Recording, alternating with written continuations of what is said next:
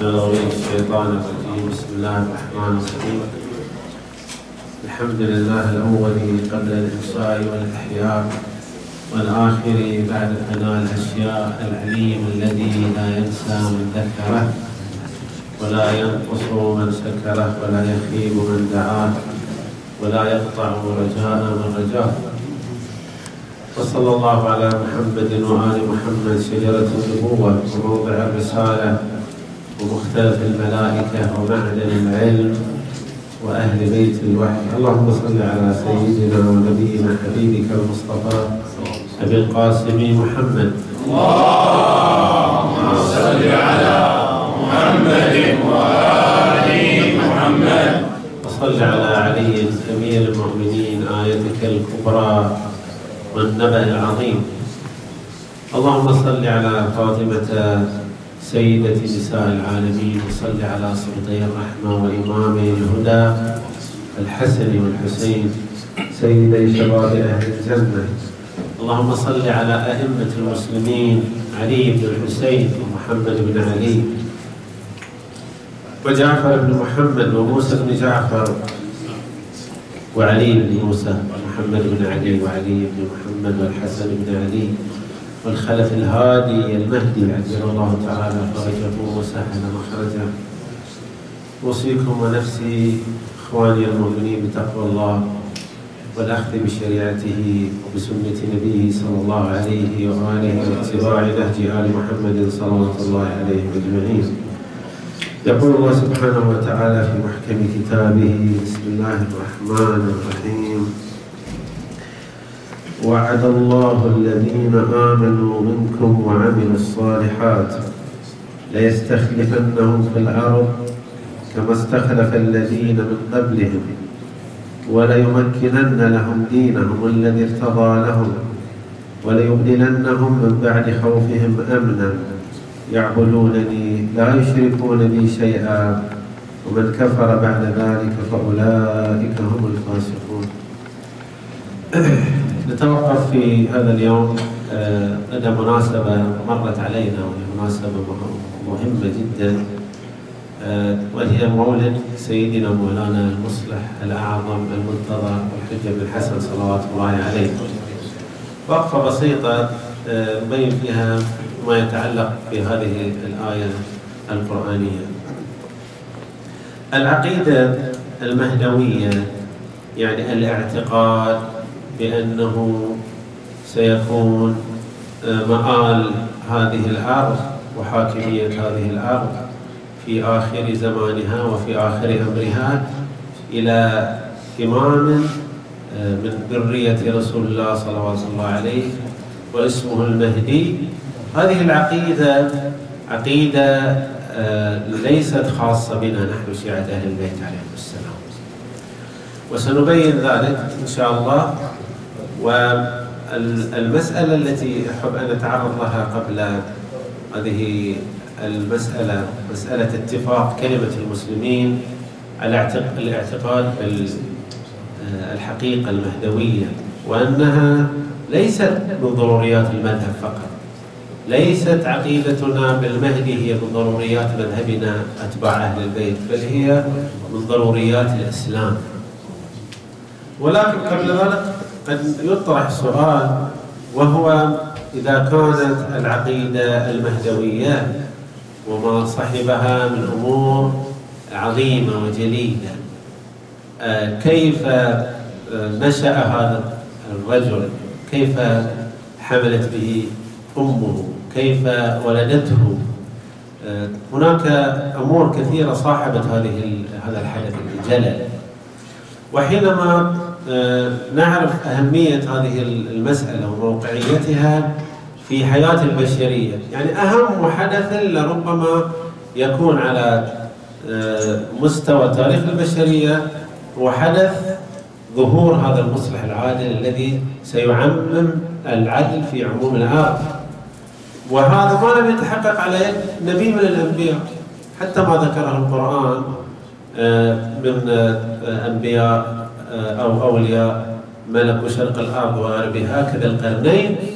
ذا القرنين الذي بلغ مشرق الأرض وبلغ مغربها أنه لم يستطع أن يمد يد العدالة إلى كل أنحاء الأرض.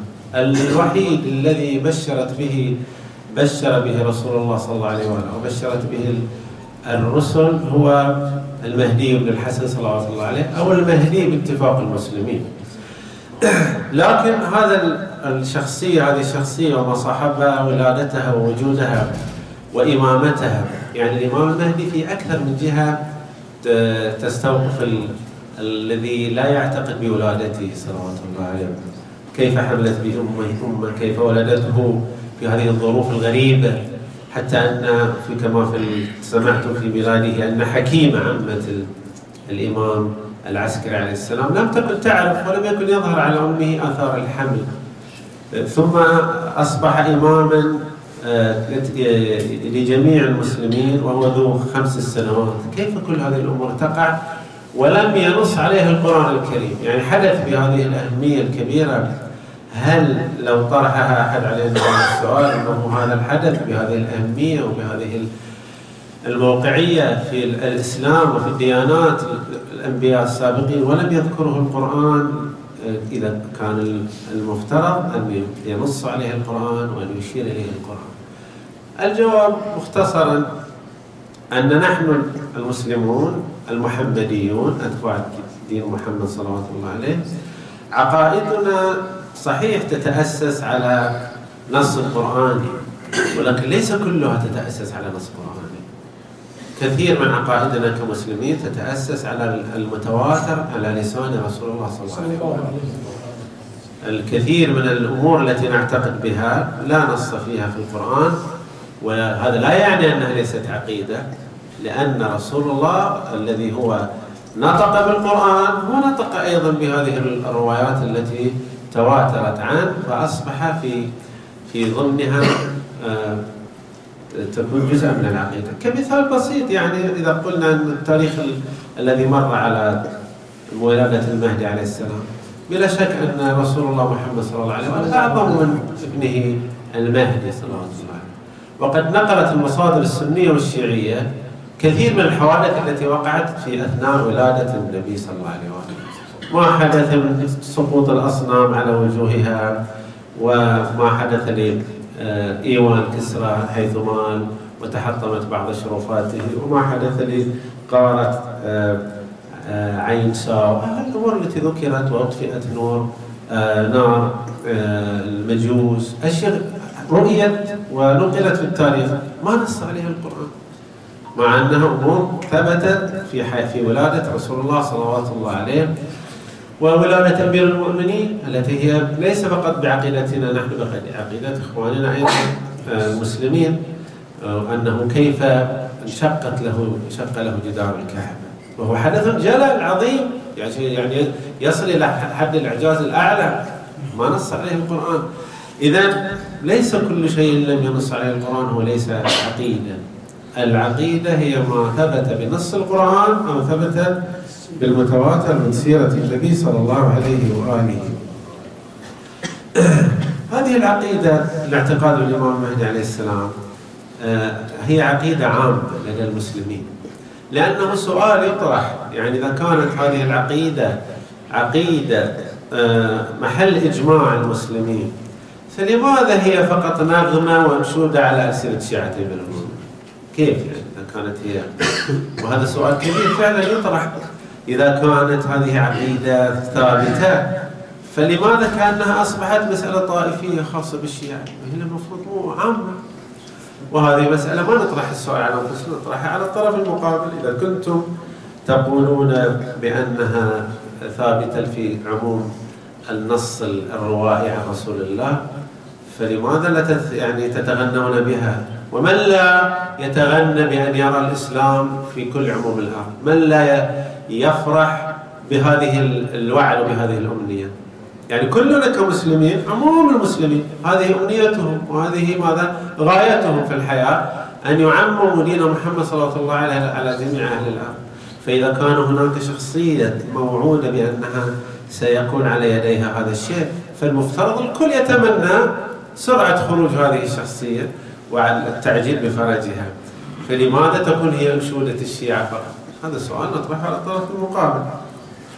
أنا هنا أحب أن أبدأ النص حتى يتبين لنا آه، بشكل سريع أن هذه أن هذه العقيدة.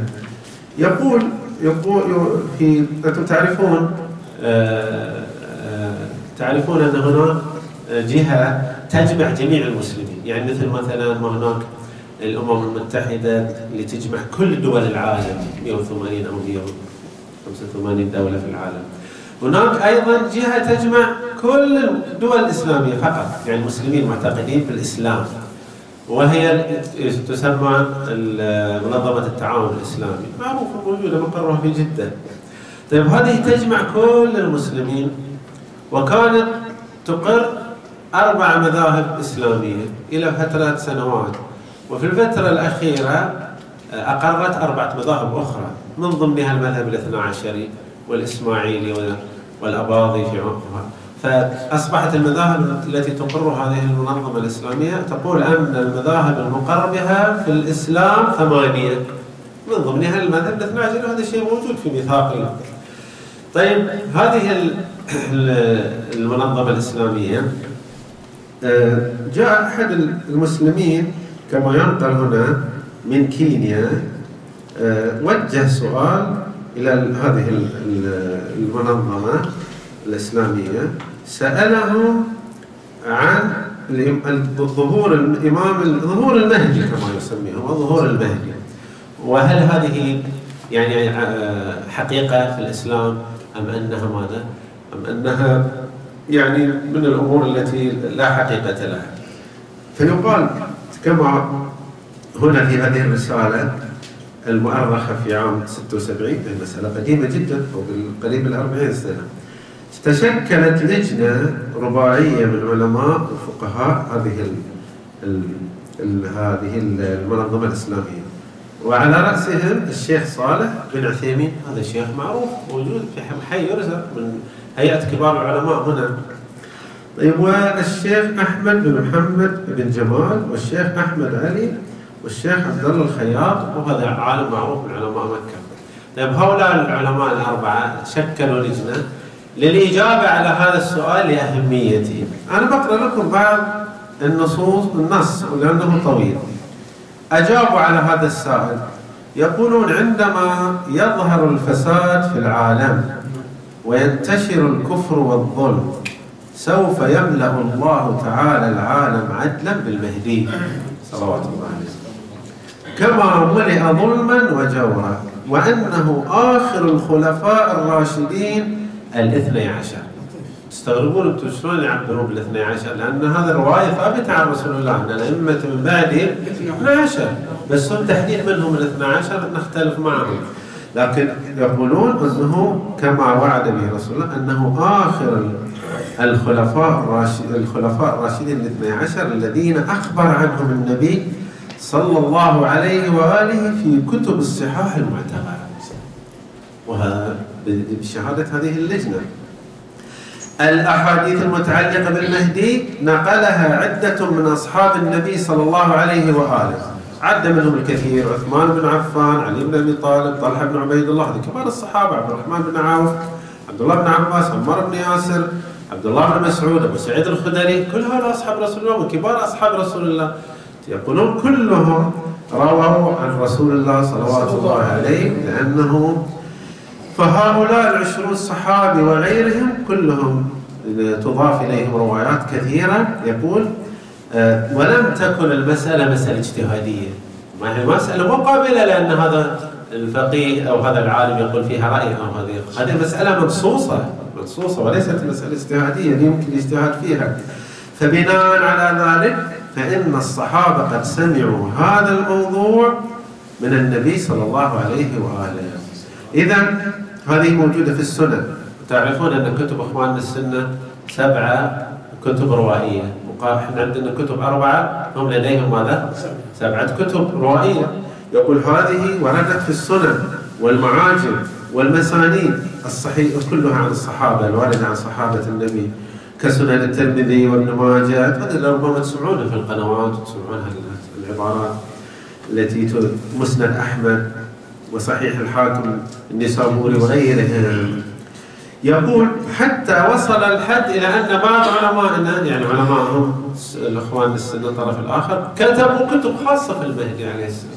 كتبوا كتب خاصة في المهدي عليه السلام. إذا هذه المسألة مسألة ليست ليس فيها آه، ليست خاصة بنا نحن بل هي ثابتة ومتواترة عن ماذا؟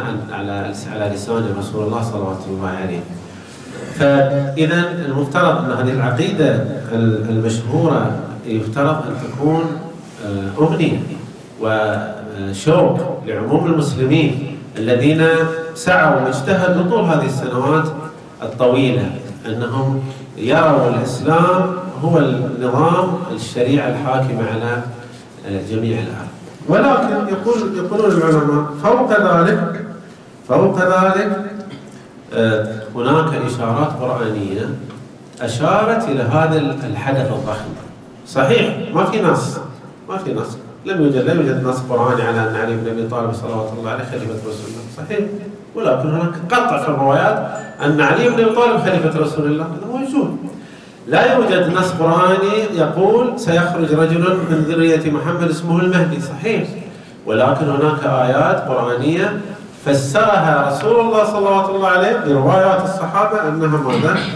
أنها في المهدي صلوات الله عليه.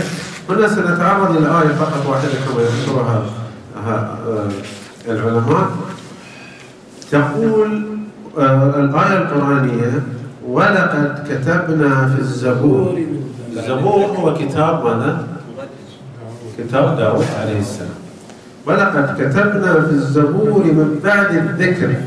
هو كتاب موسى عليه السلام. أن الأرض الأرض.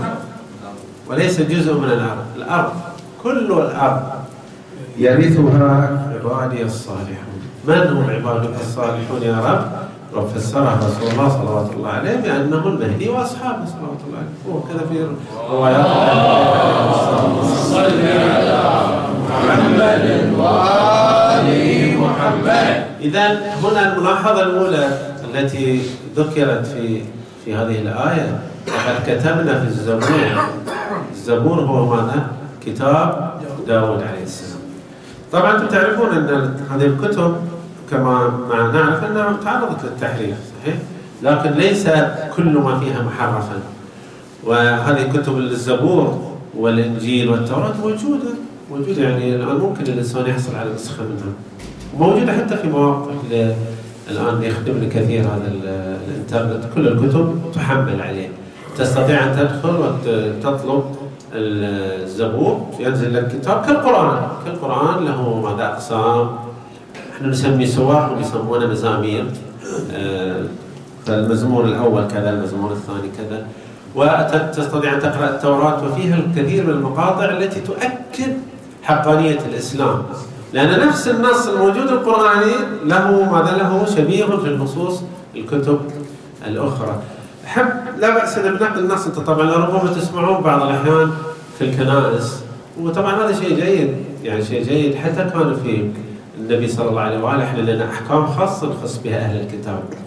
يعني ما يصير وحش عند الإنسان إن هذا مسيحي المسيحي طيب شريك لنا في التوحيد وعنده عقيدة يشاركنا في جزء مهم وهو عقيدة الاعتقاد اعتقاد بالله سبحانه وتعالى.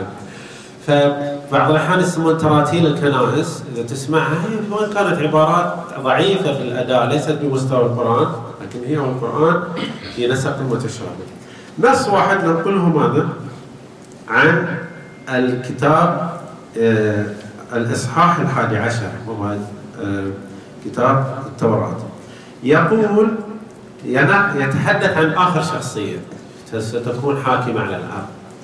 بل يقضي بالعدل للمساكين ويحكم بالإنصاف لبائس الأرض ويضرب الأرض بقضيب فمه يعني بكلماته القوية يضرب الأرض بقضيب فمه ويميت المنافق بنفخة شفتيه.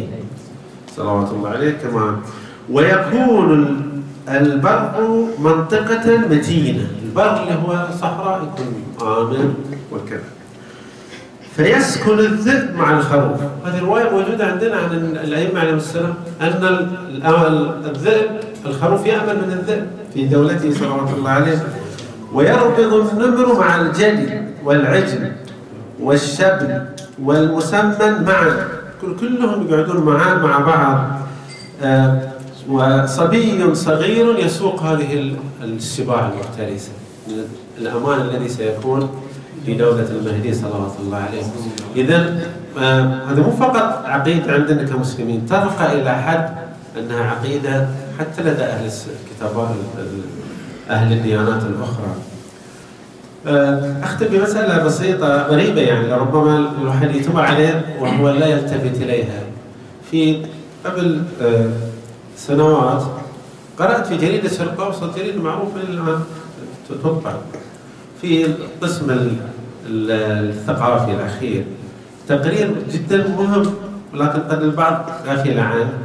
يقول أنه آه، في إحدى الكهوف في الأردن آه، كانت تسكنه الرهبان كانوا يسكنونه رهبان وطبعا هذا الرهبان آه، يحملون ديانات لكن ما نص عليها القرآن. طبعا القرآن نص على ديانات محدودة اللي يسمونها ديانات الشرق الأوسط. يعني القرآن تكلم عن الديانات والأنبياء الموجودة في منطقتنا الشام والعراق لكن الديانات موجودة في آسيا وفي ربما الامريكيتين في ديانات لكن ما القرآن تكلم عن الديانات اللي تحيط بنا. آه، فهناك ديانات. ربما البوذية هي ديانة. كانت كما يتوقع السيد الطبطبائي صاحب تفسير الميزان يقول ربما تكون هي بقايا نبوة نبي.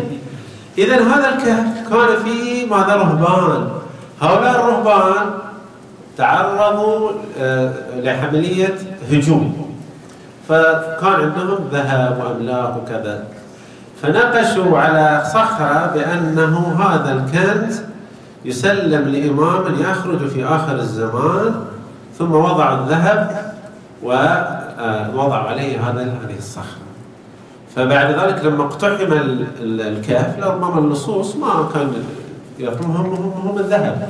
لكن بعدين علماء الآثار لما صاروا يفتشون هذا الكهف تفاجئوا من هذه الصخرة. لما رفعوها ورأوا تحتها الكنز ترجموا هذا الخط ورأوا فيه هذه العبارة طبعا ما يدرون إيش معناها كأوروبيين كمسيحيين أن هذه أن هذا الإمام العادل سيكون من ذرية آخر الأنبياء وسيحكم الأرض ونحن هذه الكنز نجعله ماذا بين يديه ينفقه على ماذا؟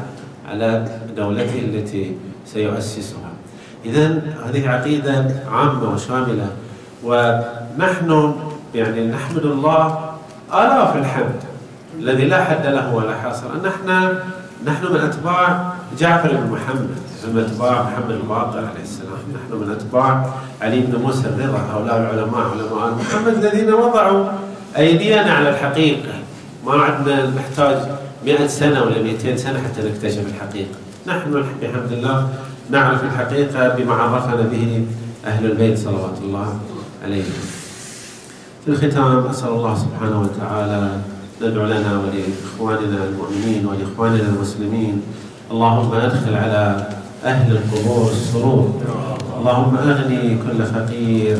اللهم أشبع كل جائع. اللهم أنصر كل عريان. اللهم اقضي دين كل مدين. اللهم أصلح كل فاسد من أمور المسلمين. اللهم أغننا من الفقر. اللهم صل على محمد وآله الطيبين الطاهرين.